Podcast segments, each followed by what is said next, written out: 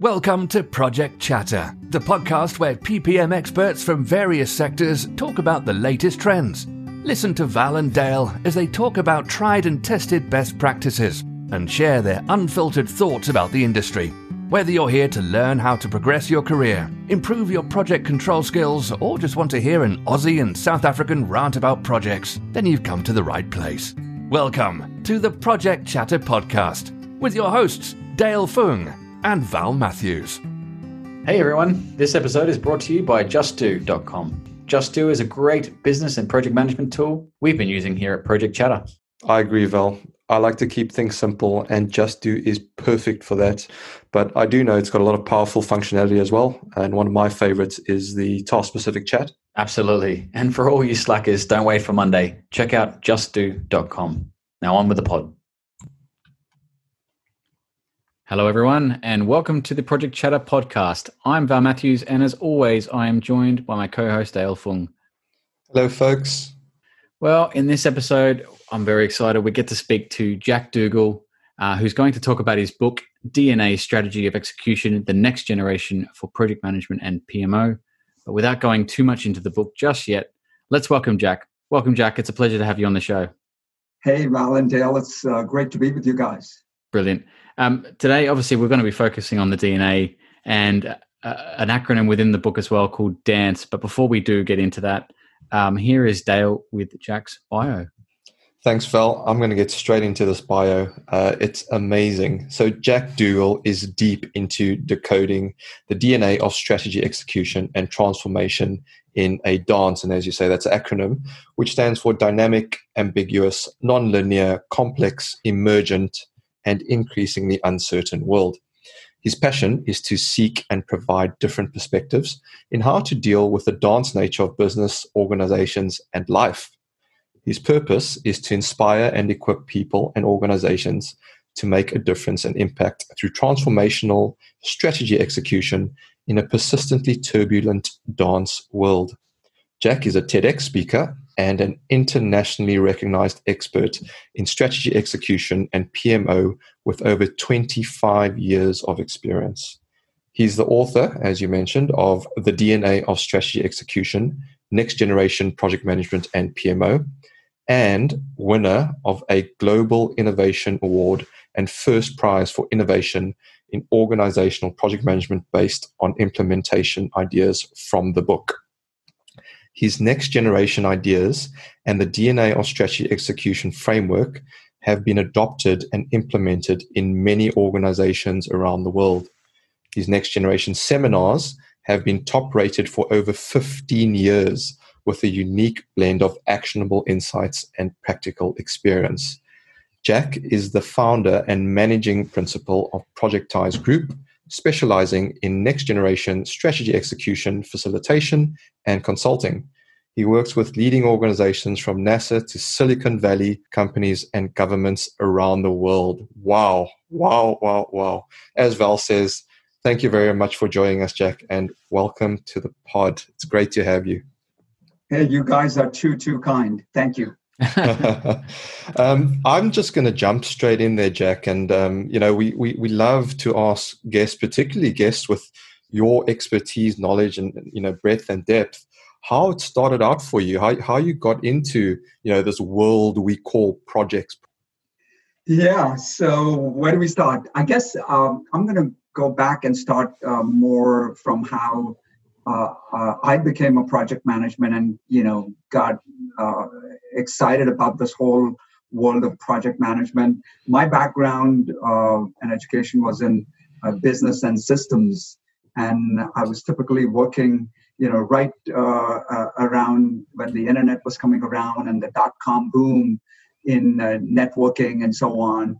And what I heard in the company I was working on was that the future is going to be like we need good people to manage projects. I had no clue what project management is. So uh, that's where it perked my interest. you know, I went to my local bookstore and I purchased some books on project management, and I learned more about it, and I wanted to get into it. And then eventually, you know, I um, got into uh, uh, go a little bit further uh, I wanted to be in different industries and get a wider exposure and travel and put all these things together. So I went to work for one of the big five uh, uh, professional services organizations.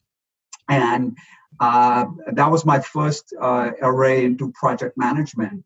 And that's how I kind of got into it. And I was excited because, you know, it was kind of like I was applying my bookish knowledge, so to speak, and I was trying to get, you know, all the certifications and so on. And as you're doing that and working with different clients, you know, uh, and you're getting like the, you know, more what I call manageable projects, and life was good. Uh, uh, you know, I, I still remember my first project. You know, we had some challenges, but it was a six month long project and uh, we kind of brought it on time within budget. But what was really exciting, I still remember, was at the end of it, we had a huge celebration party. It was in the outskirts of New York City, overlooking, you know, from a castle. And I said, wow, I'm, I'm at that luncheon thinking, you know what, Jack, project management is good because, you know, you people appreciate it and they have parties, you know, when you're in projects and so on. So that was kind of my start into it. But I was young, I was naive because I didn't know what was next, you know. Uh, yeah. So as you become successful, you know, uh, you get to do bigger projects and, you know, you get to manage larger teams. And as I started along doing that, I really found out the hard way that how hard project management is and how I failed, you know, a bunch of times because I was doing things that I learned in the books and what, you know, all the trainings and the courses uh, uh, uh, taught me. But then when I got into the real world, you know, to to do those things, uh, I would be challenged. So that was kind of the uh, you know start of my journey. Just to kind of complete the circle, coming back to the PMO, where along the journey this whole idea and as you know the part of the title of the book as well is uh, and that's kind of the brand you know uh, that's evolved out of this over the last 20 years which is the next generation. So constantly out of that experience what came to mind is like look we're doing things that we are being taught right and in you know what people are writing about in books and you know all those things. And just to give you a time frame this is you know late 90s early 2000s and so on. And and uh, we are being challenged. Uh, now the big thing when it really hit me was uh, part of as you know as i was working hard you know uh, trying to manage teams i got promoted as a managing principal in the organization and then somehow I was lucky enough to get into the PMO. Okay. Now, mind you, those uh, days, very few people had heard about PMOs. PMOs were a new thing, but we were trying to build one internally so we could pitch this to our clients on the outside world. And doing that was very, very challenging. And throughout that process, uh, the question kept coming back what's like what's next? How do we do this better? How do we do it differently? Because the things that i'm doing uh, you know uh, don't seem to be working. The quote that comes to mind i think you know that kind of really sparked the whole journey of that whole next seeking and learning uh, you know of challenging what the next generation is this one where a number of organizations and then later on you know we did uh, research in our organization as well which confirmed it and one of the things that really stuck with me, and it, it'll probably shock some of your audiences, was at that time I came across this that 80% of organizations who were complying and applying all the project management tools and techniques, right? 80% compliance to the PMO's tools did not ensure project success. So wow. that was like a you know a big shock and an eye opener. And I said, uh, there has to be a better way. So anyway, that was the start of my journey, how I got into this and the whole next generation thinking and challenge. Wow, what, what, what a way to get into it, and um, you know, mm. just just telling your what we're calling, you know, coining as origin story, um, you can already just hear your passion coming through there for this, and you know, you're you're in great company here because uh, you probably know Val and I are very passionate about PMO and projects. Um, yep my, I guess my, my next question is so so jumping forward a little bit from from that start to to now. Um, and, and of course you're trying to you know go into the, the space of next generation but since back then you talk about the 90s to now how have things evolved i mean you know yes we're looking we, we will be discussing beyond today but just looking back a bit and, and taking a bit of a time up from then to now is is, is have there been massive um, sort of advances or has it been quite slow um, what, what kind of perspective can you give give us from yeah, there? So uh, it has been, uh, uh, frankly, I think that's a, a very interesting, uh, you know, uh, question. I haven't thought of it that way, but I would say it's been slow because a lot of the mm. ideas we have been talking now that are catching on were, you know, the genesis of sort of the agile thinking of today, you know, which was in the late 90s and early 2000s. Uh, you know, people were talking, but it almost took like, you know, 10, 12, 15 years for the whole idea to catch on really. And um, so it's been slow. Now, here's the exciting part. What I'm finding that, you know, in the last few months with this whole COVID thing, mm. as as you know, uh, this is no news to anybody now, that the next normal, you know, is going to be very, very different and almost in every sphere of life. There's some huge transformations happening. You look at anything, and people are saying, what I saw in 10 years or five years, we're going to see in the next two years. So similarly, I have very uh, uh, hope, and this whole idea, which I hope we'll get a chance to unpack a little bit of it today.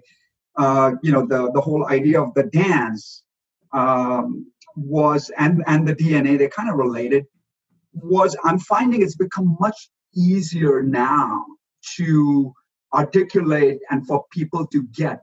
Uh, you know i've been talking about it for the last 10 15 years but it was always like people kind of got it but then they would lose it and then okay so what but now after covid it's hit us in our faces and it's made us more humble that the traditional ways of the mechanical thinking of cause and effect and linear approaches doesn't work anymore right so yeah i could go on and on but to answer your question i think it's been slow but the exciting part is, I think it's going to get much faster, and we don't have a choice, frankly. I completely agree with that. The consensus is that, yeah, and, and the adoption and the transformation rate isn't actually something that's being managed. It's it's almost like an evolution stage rather than, you know, being pushed by any any agency or organization. You know, you usually see resistance when something gets rolled out, um, whereas this is just a, a voluntary adaptation and adopting of not just technology but just new ways of working. I love that bit around um, you know people are a lot more humble. There's a lot more humility. People are a lot more patient. Um, I think people's entire value sets have shifted because of COVID, and they're and they're re, re, reestablishing a connection probably with themselves first, but with how they deal with their project teams. But before we go into that, I, I think that's uh, a good just point. One thing, I, one thing yeah. I want to add before we lose it because it was so uh, important, and I think it's going to be so much valuable for any uh, you know project manager or strategy execution expert to get to is the word you used val which is adoption you know think about it mm, four or mm, five years ago yeah. this would nobody even talked about it but now in yeah. it in any industry it's all about uh, adoption how many people are actually going to use my system or going to you know sit in the rail car and have a you know great experience if i design it in a certain way uh, so it's all about adoption and experience. So one thing from this conversation I hope the audience takes away is more emphasis on whatever I'm doing, how do I increase the adoption of that? And that is the yeah. true outcome uh, focused thinking we need in, in project and program management. I completely agree. I can, I can tell uh, Dale's, Dale's really into this as well right now. But before we get into even more, uh, Jack, because this is going to be this is going to be great stuff for everyone listening. Um, can you perhaps give us your synopsis on, on the book itself? Um, and then we can go into the book uh, content, which would be really interesting.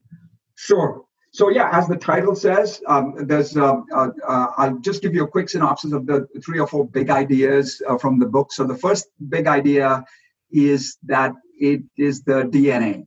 Okay. So let me kind of mm. zoom out for a minute and why that's a big idea, and it kind of ties into some of the discussion we just had so far as well if you look back over the last 150 years, the management thinking and evolution has been all uh, mechanical. In other words, the view of a business or an organization is that we can mechanize everything and it's a factory oriented mentality. So we come up with the process, we provide the right tools, and we put it in an assembly line and it will just flow through.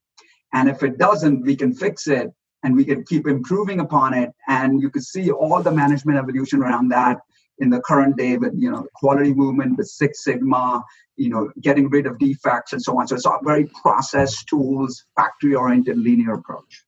Okay. Mm. So the uh, the big idea, and I think it's many disciplines now we are getting, uh, is that if you really think about it, that's one view, and it worked in the past, right? Over the last 100, 150 years in the 19th and 20th century. But in today's world, it's different because if you really think about it, it's we are we even call it organization. So it is organic. It is an organism. It is living and it is breathing. Mm. And somehow, you know, I call that, by the way, there's a whole, uh, the next sort of, uh, you know, uh, book I want to write about this, which I, you know, it's kind of an evolution of this, is the dance and the monkey part, right? So this part is the monkey part, right? Which is right. for the last 150 years, the monkey didn't care much because, uh, you know, there was not much, uh, you know, monkey needed anything new thing you could give it.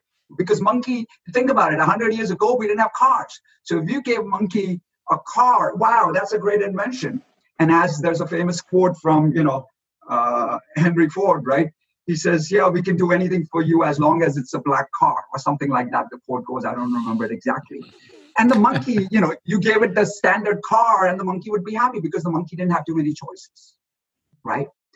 Yeah. And as you could see, so, uh, the, but the monkey in today's world has become very, very complex.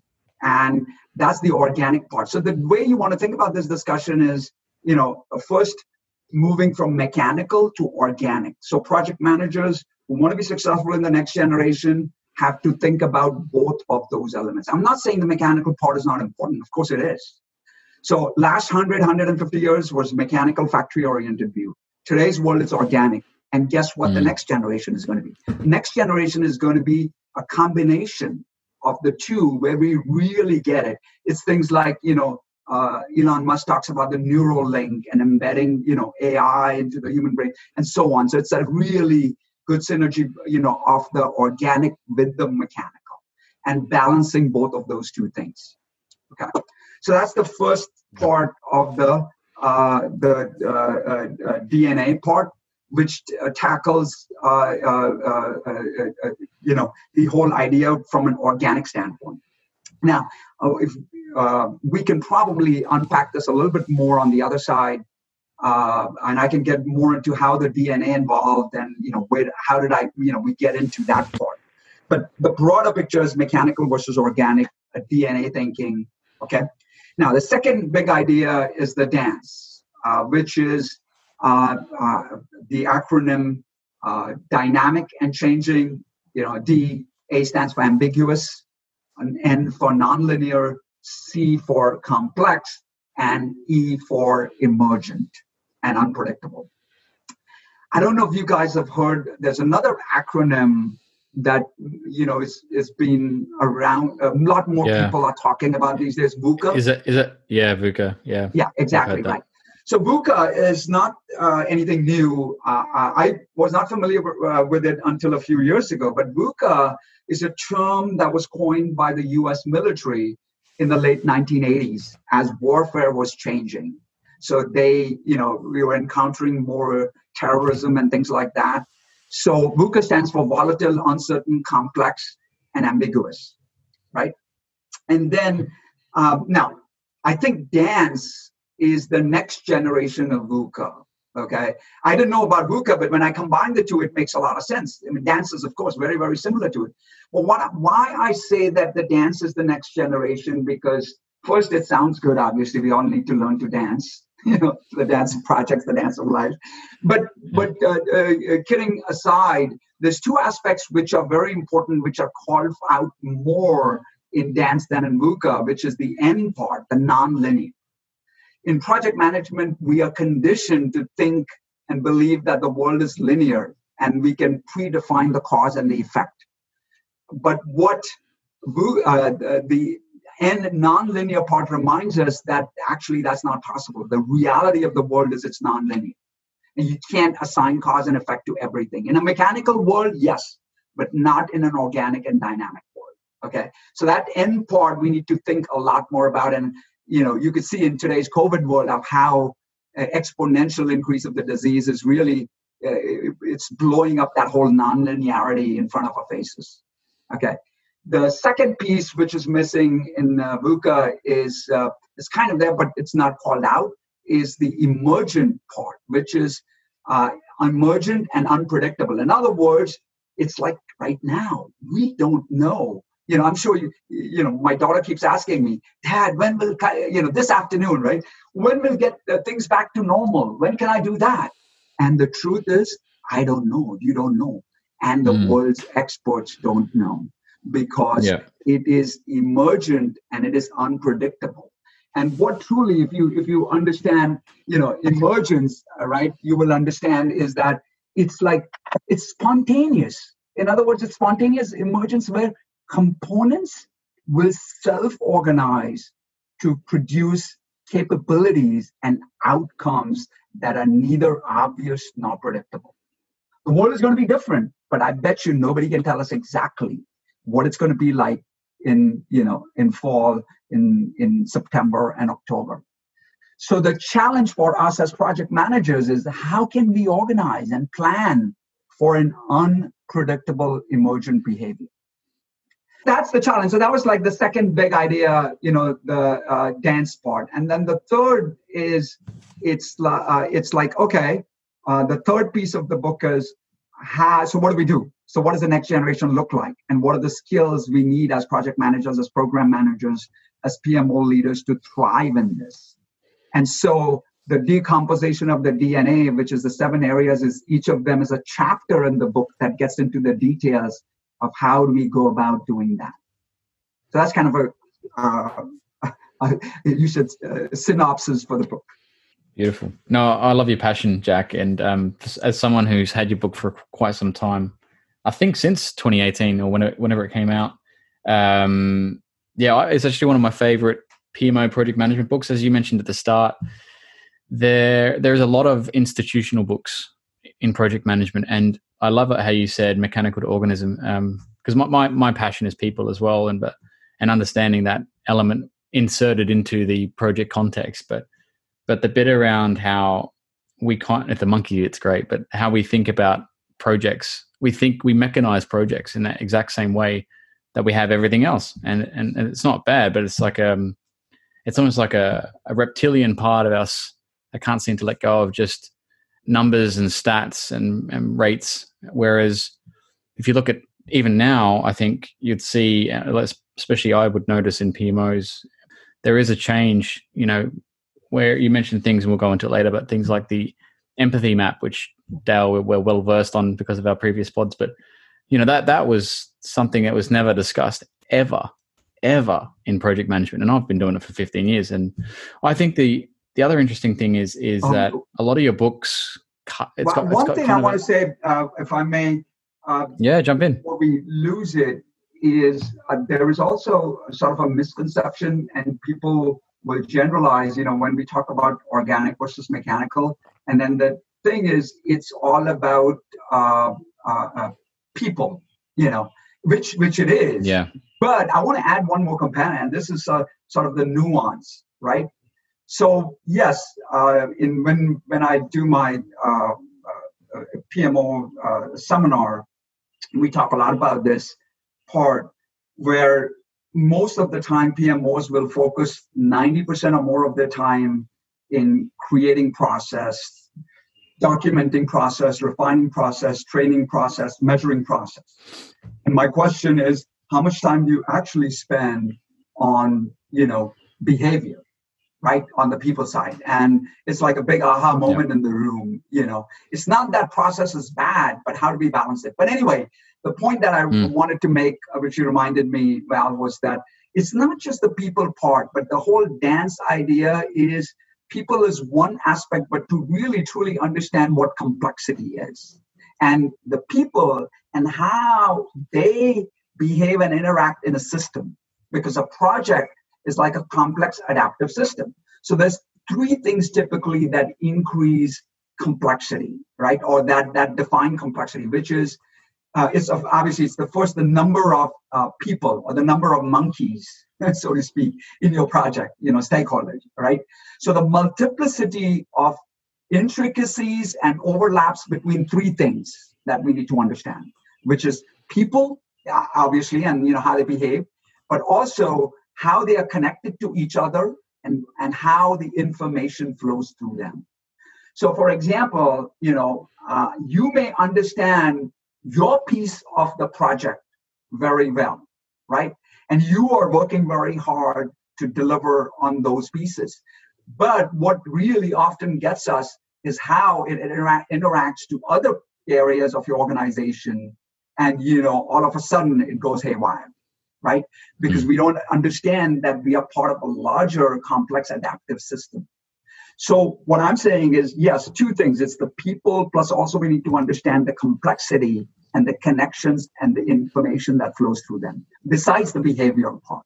Yeah, I absolutely agree. Um, it's something I've, I've I've found is more interesting now now studying business psychology in that there is a there's more of an element of this softer side of of working that's required. And I was just on finishing my thought before it was it was basically observing your book from the top down. I think the fact that you included design thinking and that, in essence, that is a non-linear process itself. Um, what's your definition of design thinking? Because you, you, mentioned it a few times in the book, and obviously there's a few uh, methods you've pulled out, but you've combined them quite well. Um, how does design thinking apply to projects and PMO in, in um, now yeah. and in the, in the next generation? And that's great because there's a lot of stuff out there now on design thinking and even you know uh, we do a lot of design thinking workshops and so on. So it's kind yeah. of similar you know it goes to the whole empathy part and understanding your user and customer. But the way uh, you know i approach it in the book and more from a project management standpoint is, is, is it's all of that but a slightly different angle. So let me give you an example. And one of the big takeaways for the uh, uh, you know, for project managers is this to distinguish between planning versus design. Okay, to distinguish between planning versus design. And I forget what chapter number it is, but I get into a lot of details in that uh, yep. uh, chapter. Uh, but so here, here, here's what I mean: is planning is typically more what I would say uh, an engineering approach. Okay, which spells the details and provides mechanism to execute the vision right? So it's like almost like uh, you know uh, if you think about in a project plan your work breakdown structure is like the hmm. details mm. and the specifications. Now what's interesting is you would not build a building right without a blueprint typically right? But guess what? A lot of project managers do that. They build you know they start to kick off the project without a blueprint. And what i mean by that is a design, okay, an architecture approach. So the key is uh, to mm. distinguish between an engineering approach versus an architecture approach. So what's an architecture approach? An architecture approach is that as a project manager or program manager, you focus first on the form, the function, and the structure to ensure the feasibility and viability to enable the vision. Right? So as an architecture, first you're saying is it what's the foundation? What's the structure? How does it look like? Before I get into the details of the work breakdown structure where I have to execute. Now, automatically when you're doing it, you're bringing in a lot of the systems thinking ideas and so on, right? So the way there's a whole, you know, approach uh, we talk about in our seminars and so on, but they used to try to connect your OBS, your organizational breakdown structure, with your PBS, your product breakdown structure, and your WBS, your work breakdown structure. And then mm. you kind of ask yourself, how do I design? Uh, you know, one of the things that comes to mind when I talk about this is I always wonder, right, when I'm flying in a plane, although I don't know when that's going to be the next time around, you know, literally I live on planes, you know, uh, going all over the place. And in the last few min- months, you know, you can't even think about it anymore, right? I hope it's going to be soon. But anyway, I often wonder when I'm sitting in a plane at 35,000 feet, in extreme temperatures with extreme turbulence how can the plane withstand all that. You know why? Because it's designed for it. So the question we as leaders in organizations, as executives, as project managers, as program managers have to ask is how do I design my project, my team, my organization to withstand the turbulence? Right? Mm. There is a quote um, from um, uh, Roger Martin, who's the dean at the uh, Rotman School of Business in Toronto. And uh, he said that, you know, he, he said this the design thinker has a stance that seeks the unknown, embraces the possibility of surprise, and is comfortable with wading into complexity and not knowing what is on the other side. So that's that's exactly what we're going through in COVID right now, right? So mm, what I yeah. added to that is that design is more suitable to withstand the dance, right? So in a situation where there's a lot of uncertainty in our projects right now due to COVID and so on, right?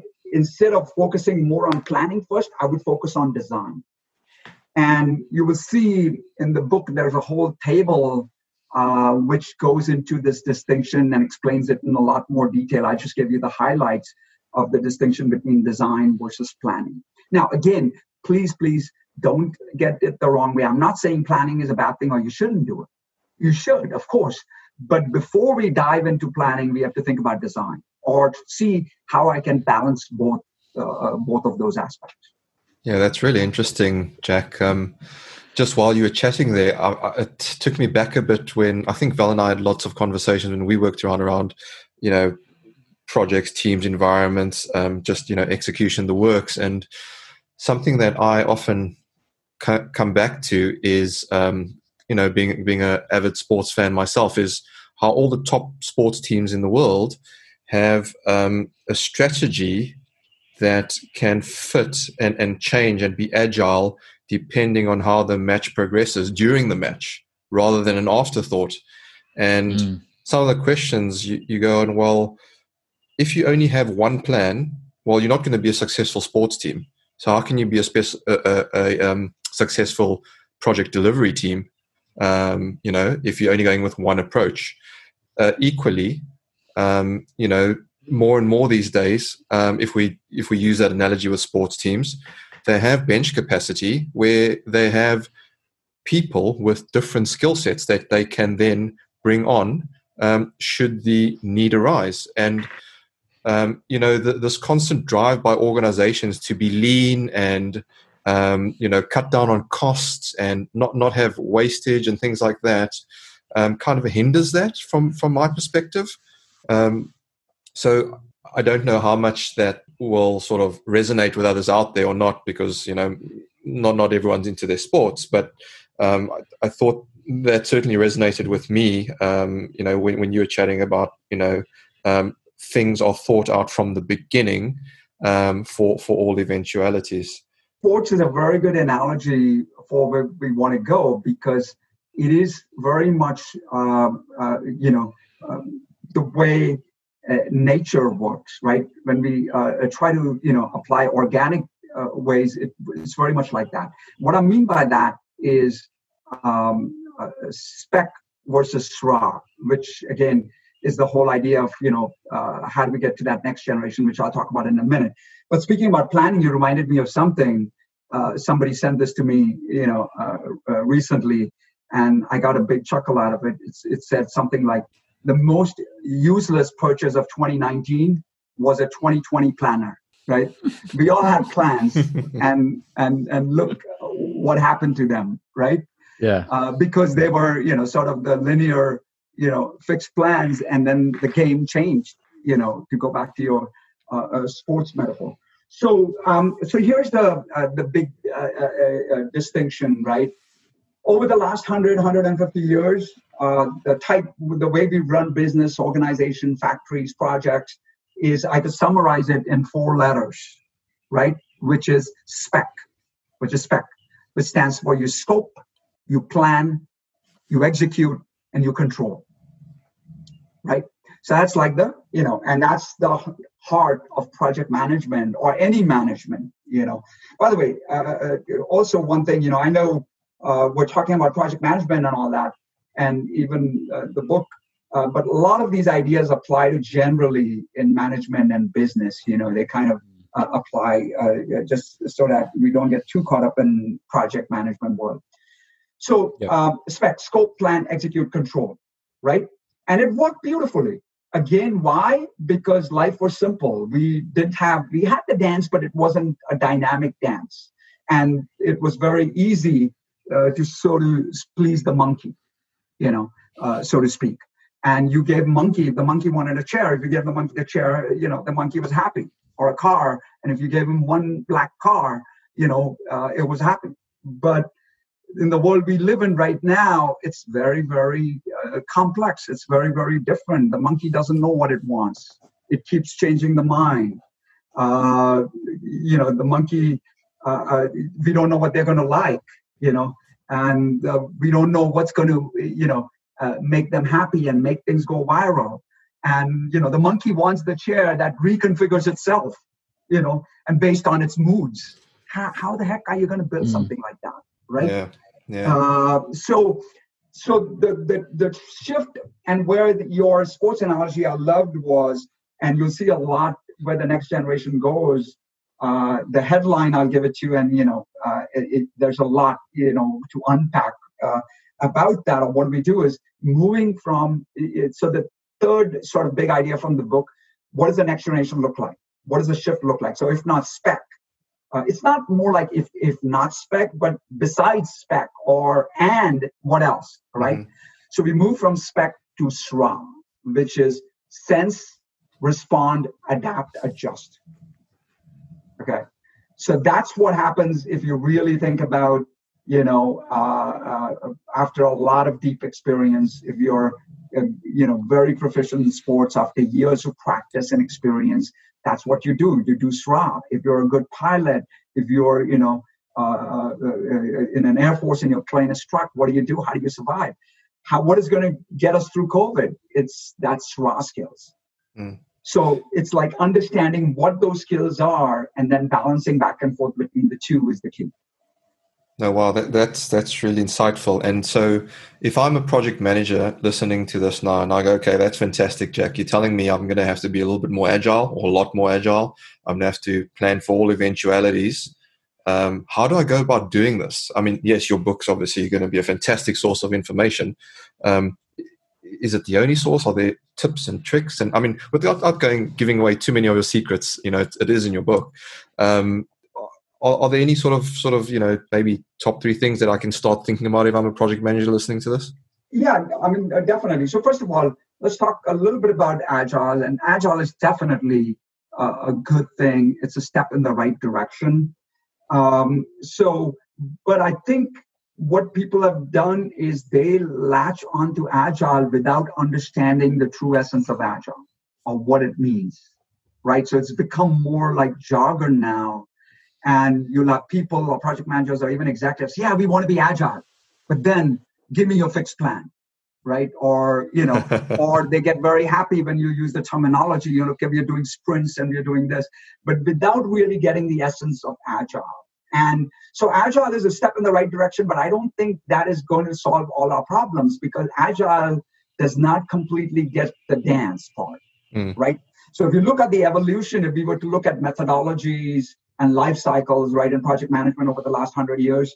We, you know, we started with predictive approaches, then we went to rolling wave and iterative approaches, and then we went to incremental approaches, and then we are kind of in agile and questioning what's next, right? So what's next is going to be more.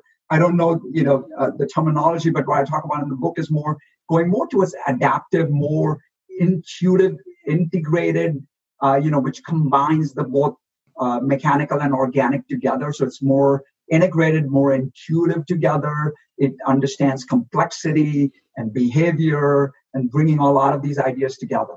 So the vision would be, you know, that uh, there is a bot or a chip which can gather the data and you know help me manage the project and it's happening and you know all of that happening you know uh, in, in a transformative way but we're not quite there you know, obviously. so uh, to answer your question, so first thing is even to understand that there is a difference. I mean, the first thing is awareness. Most project managers, I think there are only ways to polish my spec skills, right? If I'm not hmm. succeeding, mm. how do I do better?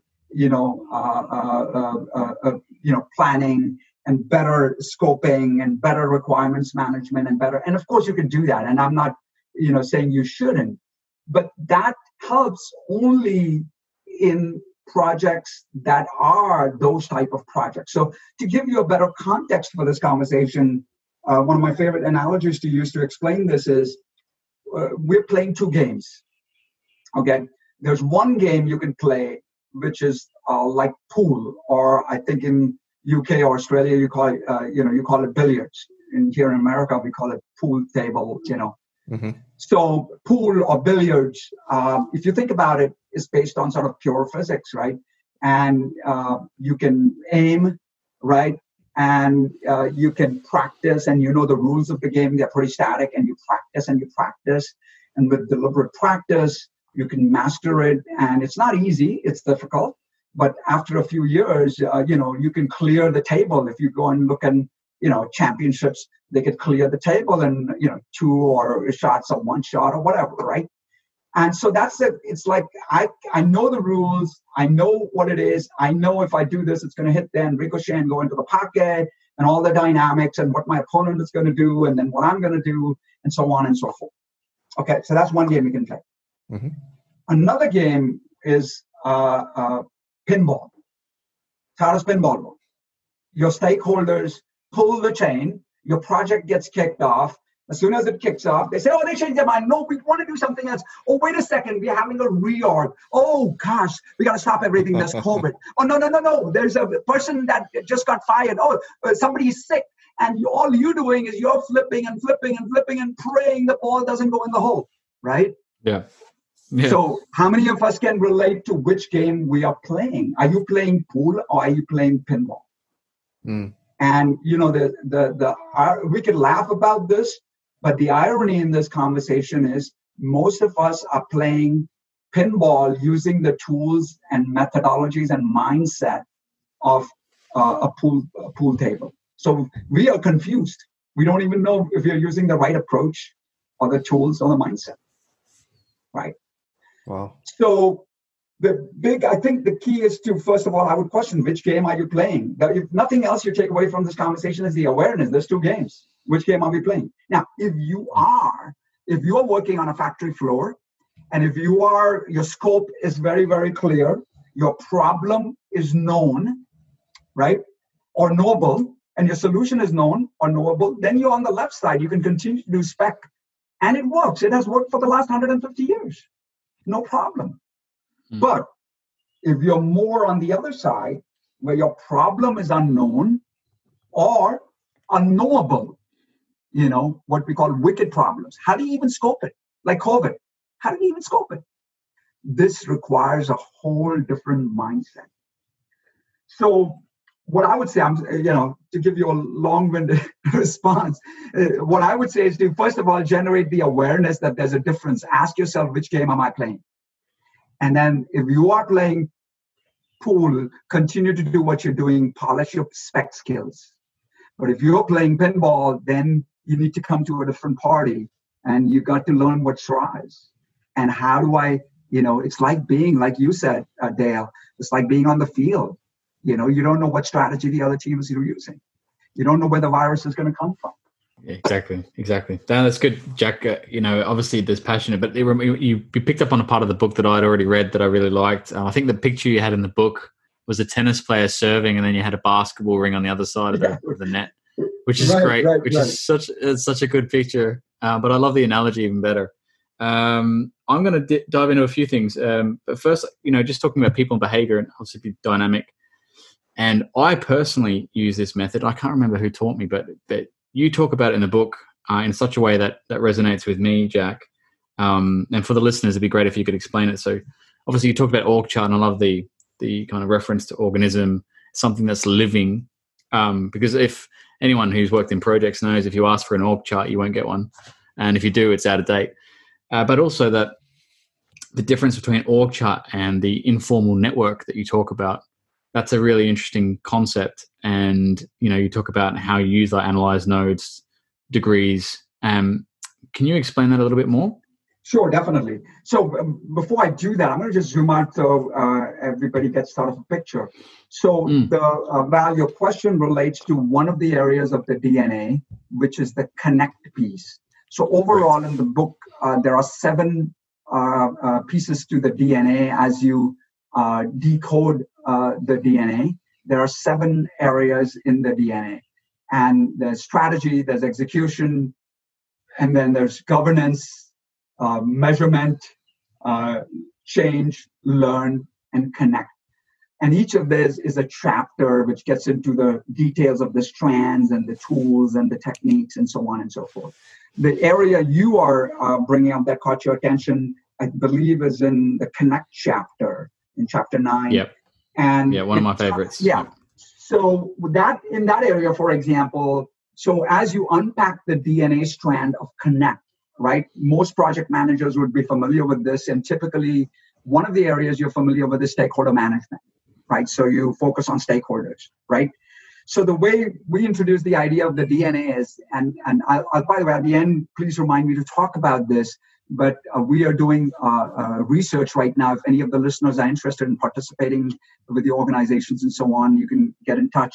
But we're trying to decode the genome uh, of organizations to see how do we build an effective strategy execution platform and it's sort of the next generation of maturity conversation and so on uh, which mm-hmm. we can go there if you like later but anyway getting yeah. back to your question uh, stakeholders uh, is typically we think about but there's the other areas each of the dna is in the what and the how so we unpack connect element of the dna we see stakeholders the different silos um, uh, the different business areas the interfaces and independent interdependencies. So this is the what, what we need to connect. And the how is the networks and connections, uh, Marcom, which is the marketing and communications, relationships, and community and collaboration. So the area that your question pertains to is more what I call networks and connections, which is often uh, sort of uh, not delved into typically in project management more so although i'm seeing now more and more people are starting to talk about this which is this is kind of like the next generation of stakeholder management. So stakeholder management i'm sure you know you've seen the templates you know uh, who are the people what's their power what's their influence what's their interest etc and there's a lot of different templates out there but what mm. this is is taking it to the next generation and mapping the stakeholder network analysis who is connected to whom and how many degrees of separation there are. And this is so, so important to understand complexity and see what is going on. So that uh, piece is uh, there's different tools out there, but even simply just being aware. Uh, in the book, I call it the GINA problem. You know, you got your org chart, right? And you can have different layers in the org chart. But guess what? How does really work get done? if a project manager needs to get something done and if he's waiting for responses to come from the top down you know from the cio to the you know this area and that area he's got to wait a long time and it's, it's, it's impacting you know his productivity so what you can do is find out the gina gina may not necessarily be on any of those top layers she's somewhere hidden but she is a key connector in the network and gina knows everybody you want something, everybody goes to Gina, right?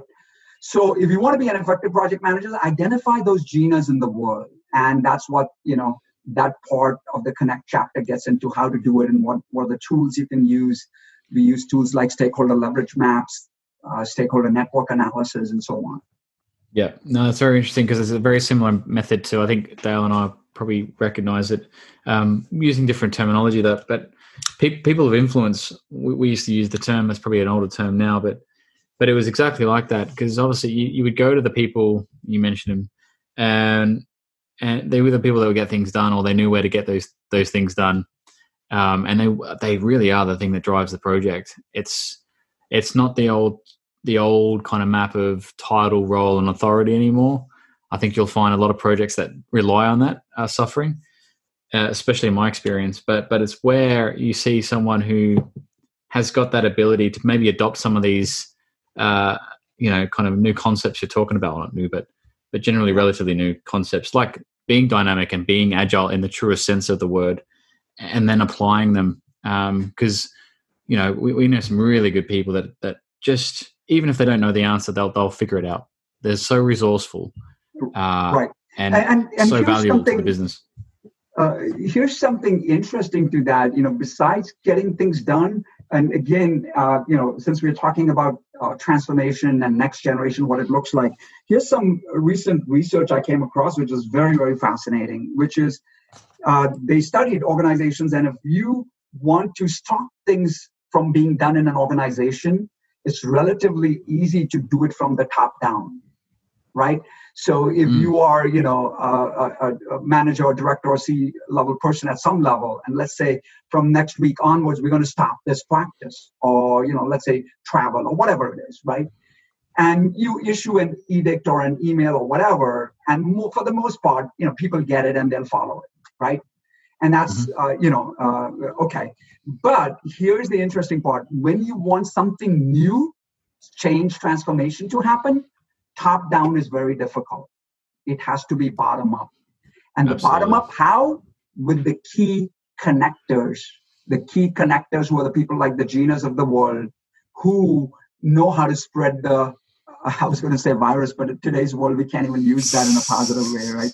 How they make ideas go viral right? Yeah, yeah, yeah, yeah.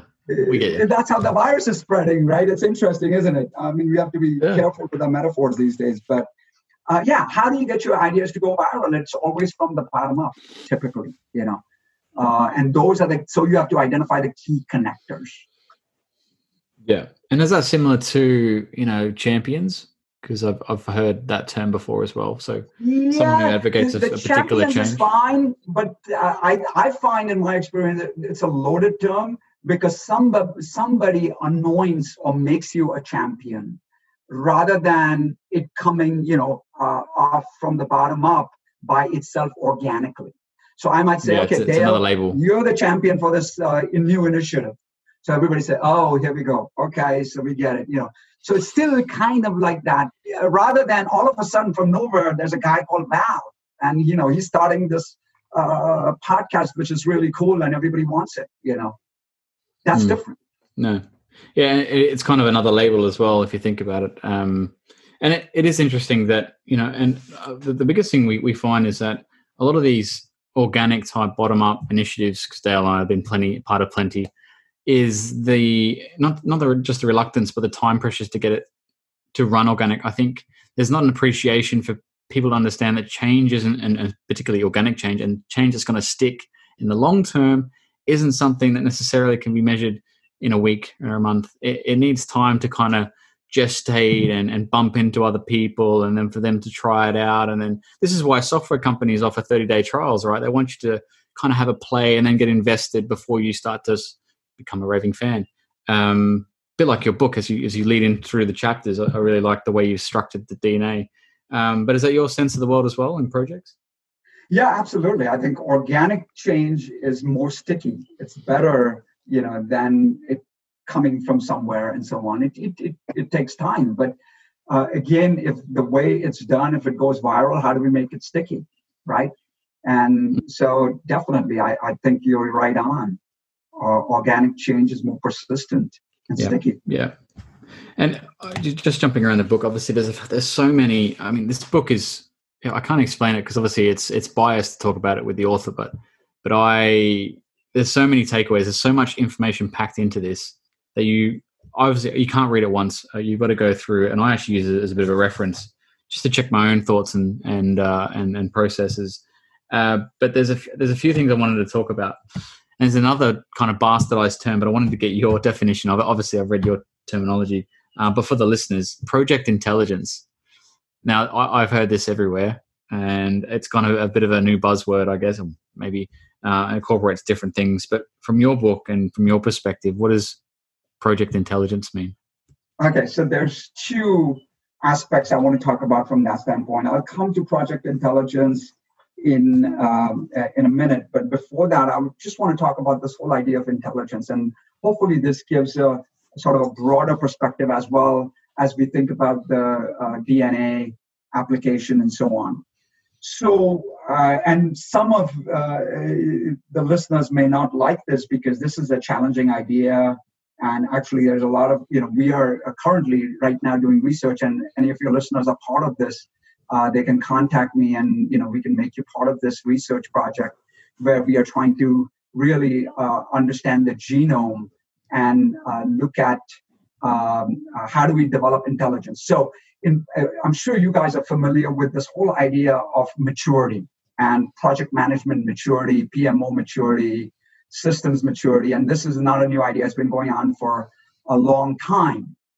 And uh, those of you in systems, you're familiar with, you know, the good old CMMI, uh, you know, Software Engineering Institute, and so on.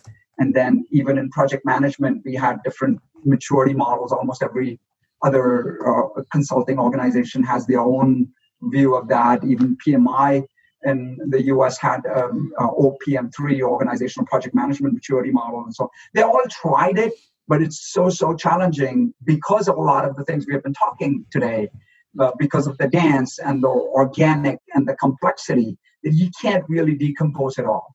So maturity is a very very challenging and complex subject. And another way to think about it is Eh, even you can be mature and you can be old, but that does not mean that you're necessarily smart, right?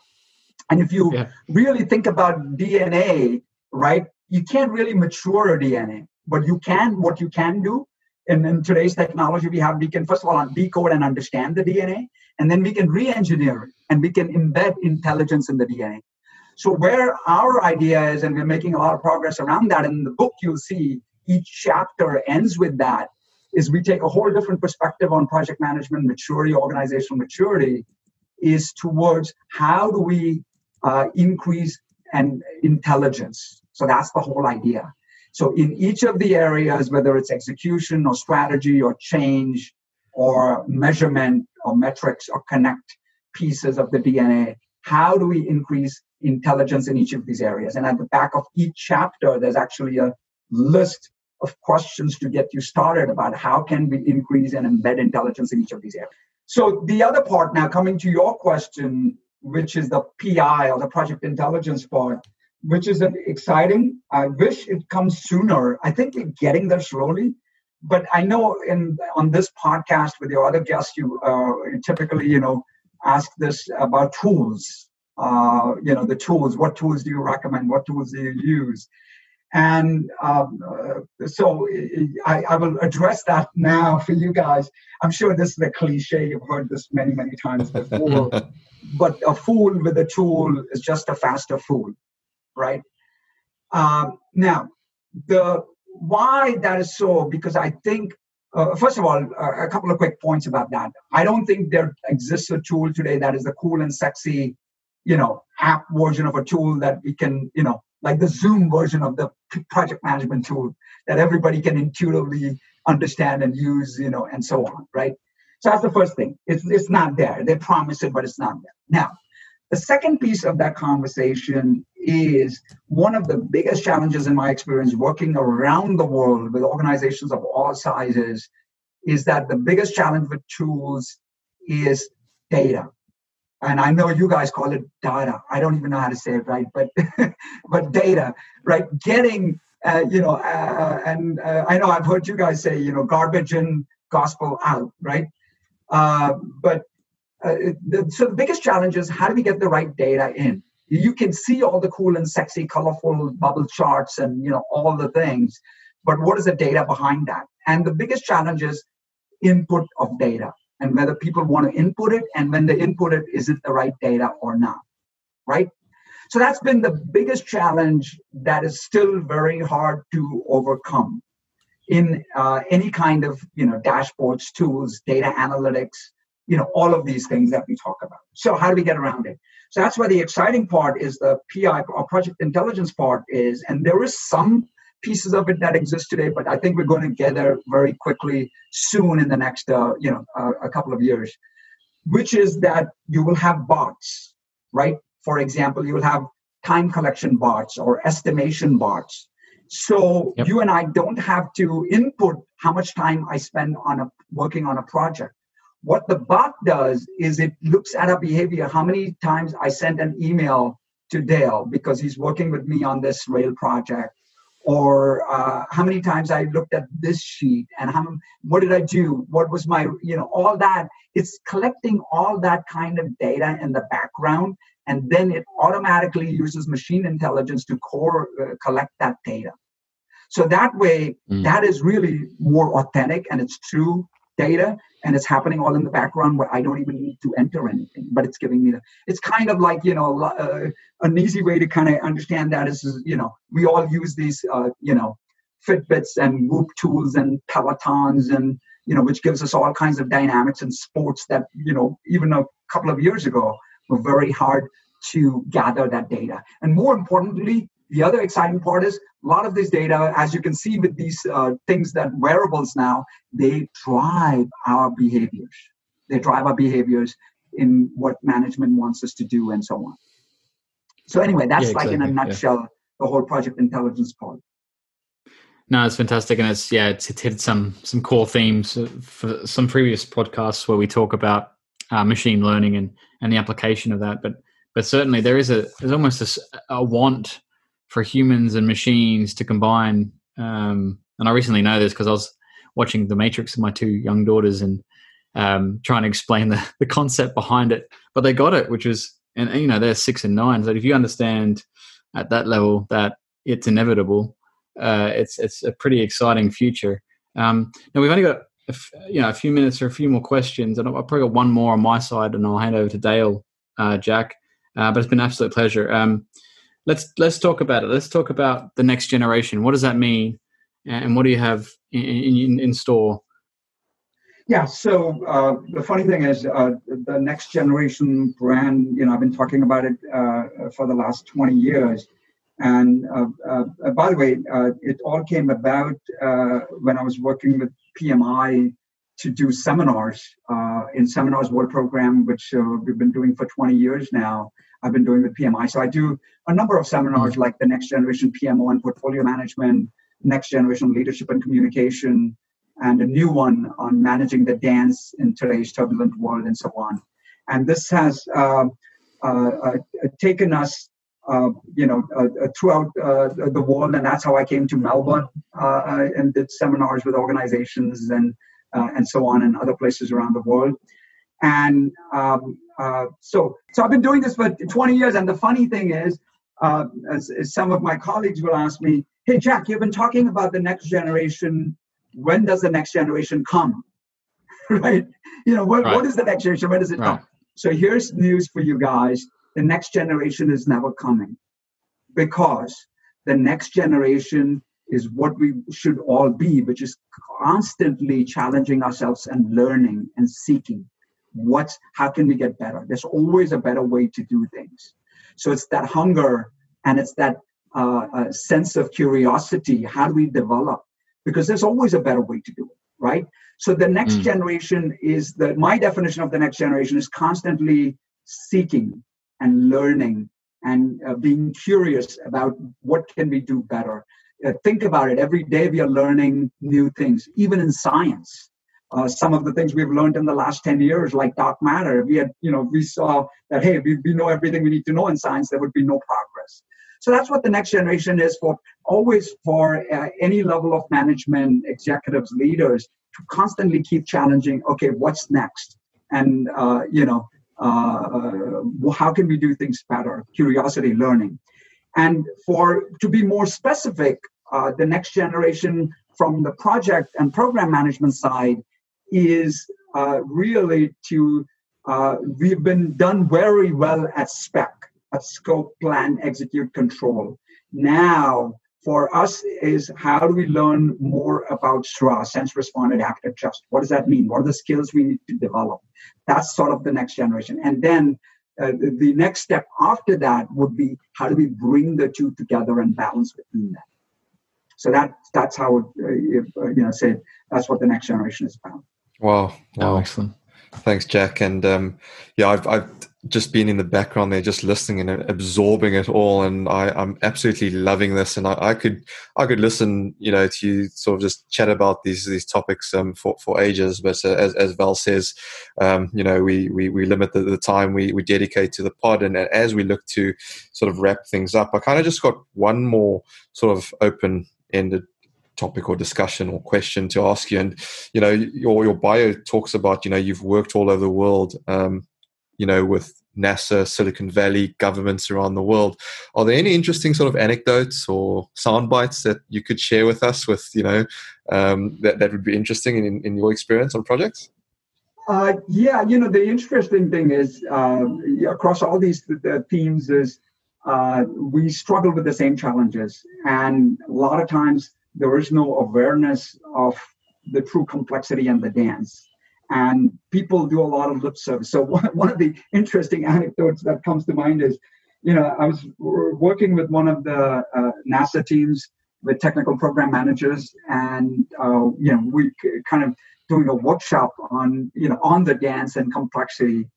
And one of the uh, technical program managers who's working on this program, uh, which is to put uh, a probe on Jupiter in, I believe at, at, that time it was 2021. I'm sure it's delayed now. And just to give you an idea, it's like uh, Jupiter is known as the extreme planet, where it's like 400 and plus degrees Celsius, where, you know, uh, the pressure is, uh, you know, so many G's that even a submarine could not uh, survive.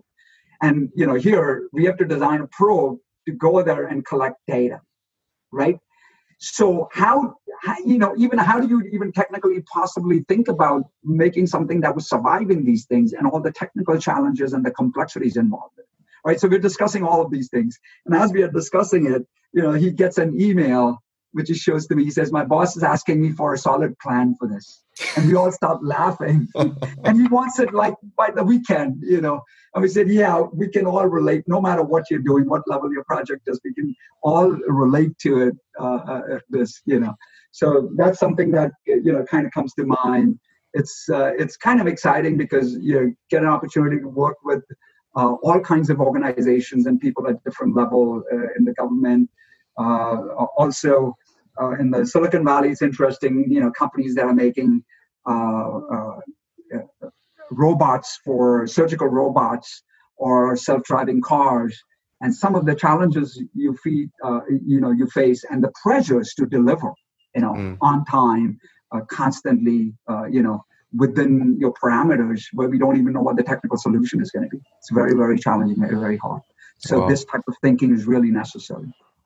Wow, that that's great insight, and thanks for sharing that, Jack. Um, as, as we look to, to round off, I'm gonna. Uh, I've got the sort of unenviable task of um, trying to sum this all up. Um, so, if I may, I'm going to try. Uh, before you do that, can I just uh, uh, uh share a couple of points? Uh, invitation for your readers. Yeah, absolutely. Go ahead. Sorry, go your ahead. listeners.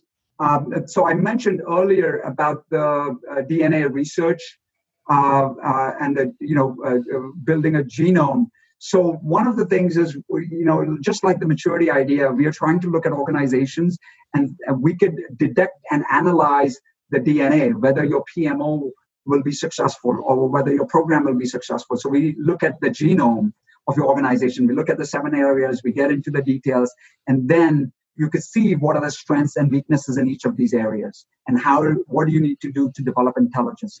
So if any of your audience is uh, interested in participating in that research uh, you can um, uh, uh get in touch with us. Another thing mm. is if your audience is interested uh, in the book and they end up getting the book also contact us. There's a, a, a free toolkit uh, for you know anybody who gets the book uh, we'll send it to you which is not available elsewhere as a uh, uh, uh, give away as a part of this conversation. So let me know if you're interested in a tool code, if you do end up getting the book and so on. And at any yeah, yeah. time, if anybody's interested in any of these topics to dig in, uh, you know, please feel free to get in touch with me on LinkedIn and other platforms. Thanks very much. Yeah, that that's um, uh, yeah, absolutely. Um, you're doing amazing things, and I, you know, I think people would oh, well, I'd encourage them to jump at the opportunity to to get in touch with you and, and engage. Um, we've been very very fortunate to to spend you know the best part of an hour with you uh, just chatting and. Um, um, we we really thank you for that.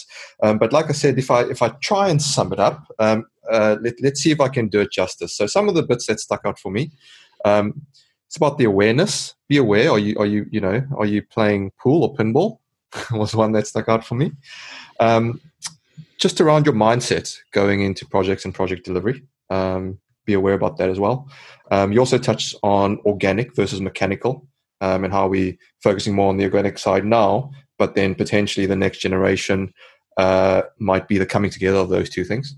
Um, and then something you mentioned that I really liked was, you know, um, you're talking about, you know, what the best tools out there are when you spoke about, you know, intelligence and project intelligence, etc. Was, you know, a full um, with a a great tool is just a faster fool. I think that's brilliant. Um, so thank you very much um, for that, uh, Jack. Are, are, there any final words you, you want to leave us with? Uh, yeah, one of the things is uh, if any uh, of your listeners is interested, in the old days it was hard to do it uh, because you would have to travel. But these days, through PMI, we are doing seminars. So on these topics, uh, I have one in July in a couple of weeks, and then one in August, and then in November on the next generation PMO and portfolio management, which is a three-day seminar, and then another one on next generation leadership and communication, which is a one-day seminar. So you could take it anywhere uh, from anywhere, check it out, uh, uh, you know, um, and you will learn if you want to dig into these ideas if they perk your interest. And the last thing I want to leave people uh, with is, uh, you know, uh, learn to dance and enjoy the dance. You know, become aware of the dance and understand what game you're playing. So learn to dance and enjoy uh, the dance. Get comfortable with, with being uncomfortable, and dance at the edge of chaos. If you really want to uh, uh, enjoy and create innovation in the next generation. The next generation happens at the edge of chaos. well, yeah, I've certainly enjoyed enjoyed this dance. Val, any final words from you? Uh, no, it's a pleasure, Jack. Um, as always, um, lots of insight um, from from your book, and obviously you were the first uh, person we've we've actually had on the pod with a with a book. Um, so it was great to see your insights and your passion around various elements. Um, I, I, could speak for another hour at least um, on just one chapter, I think, Jack. So maybe we'll have you come back on the show. Uh, but for me, thanks, thanks very much for being uh, being here. Thank you so much. Thanks, Val. So, uh, well, folks, that's all we have time for on this episode. Uh, for more information, blogs, previous podcasts, check out projectchatterpodcast.com. Uh, as Jack says, if you're interested, please go out, grab the book. There's so much in there. There's so much we haven't covered. So go out, get get Jack's book. Um, a massive thank you to our guest, Jack Duggal. Um, thanks as always to Val. Thank you all for thanks, listening. Guys. Till next time, we say stay safe, be disruptive, and have fun doing it. Bye for now.